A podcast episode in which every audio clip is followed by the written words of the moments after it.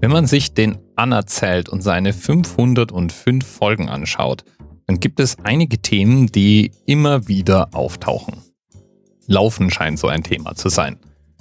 Genau genommen Marathons laufen. Das kam gleich mehrmals vor, zum Beispiel in Folge 261. Da habe ich über Catherine Switzer gesprochen. Die Frau, die Frauen das Recht erstritten hat, bei Marathons überhaupt mitzulaufen. Oder in Folge 384 in der wir über Ultramarathons gesprochen haben. Oder 287, Terry Fox und der Marathon of Hope, in dem Terry Fox versucht hat, durch Kanada zu laufen. Einbeinig. In Folge 366 ging es um eine Frau, die an 365 Tagen 366 Marathons gelaufen ist. Und in Folge 401 ging es um Ben Smith, der mit seinem Marathonrekord anderen Mobbing-Opfern Mut machen wollte. Und natürlich gibt es da in dem Zusammenhang auch manchmal Altersrekorde.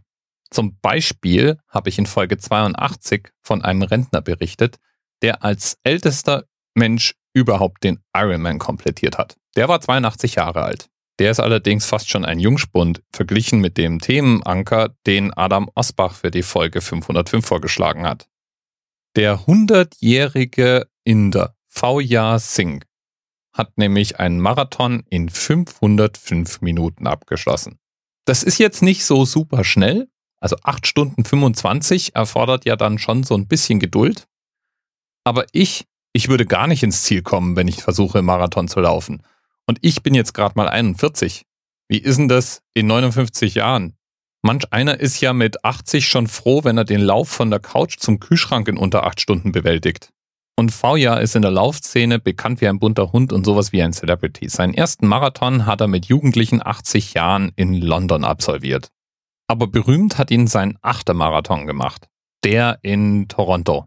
Da lief er nämlich mit 8 Stunden, 25 Minuten und 16 Sekunden als 3850. über die Ziellinie. Und das war auch der Moment, in dem ihn die Medien entdeckt haben. Der wurde dann weltweit als Tornado mit Turban gefeiert. Sein nächster Lauf, der hier in Frankfurt stattfand, war dann von Journalisten überlaufen. Und der Hundertjährige nahm es mit Humor. Er dürfte jedenfalls der älteste Finisher im Marathonsport sein. Und trotzdem wird er nicht im Guinness-Buch aufgeführt. Denn das Guinness-Buch würde ihn nur aufnehmen mit einer gültigen Geburtsurkunde, die beweist, wie alt er ist. Geburtsurkunden gab es aber zu der Zeit, als V-Jahr geboren wurde, in Indien noch gar nicht. Und deswegen bleibt es wohl eine Geschichte, die man im Internet nachlesen kann, aber kein offiziell im Guinness-Buch vermerkter Rekord. V-Jahr nimmt auch das eigentlich gelassen. Er bringt ein Buch, eine Biografie heraus, er läuft für gute Zwecke, er bereist die Welt.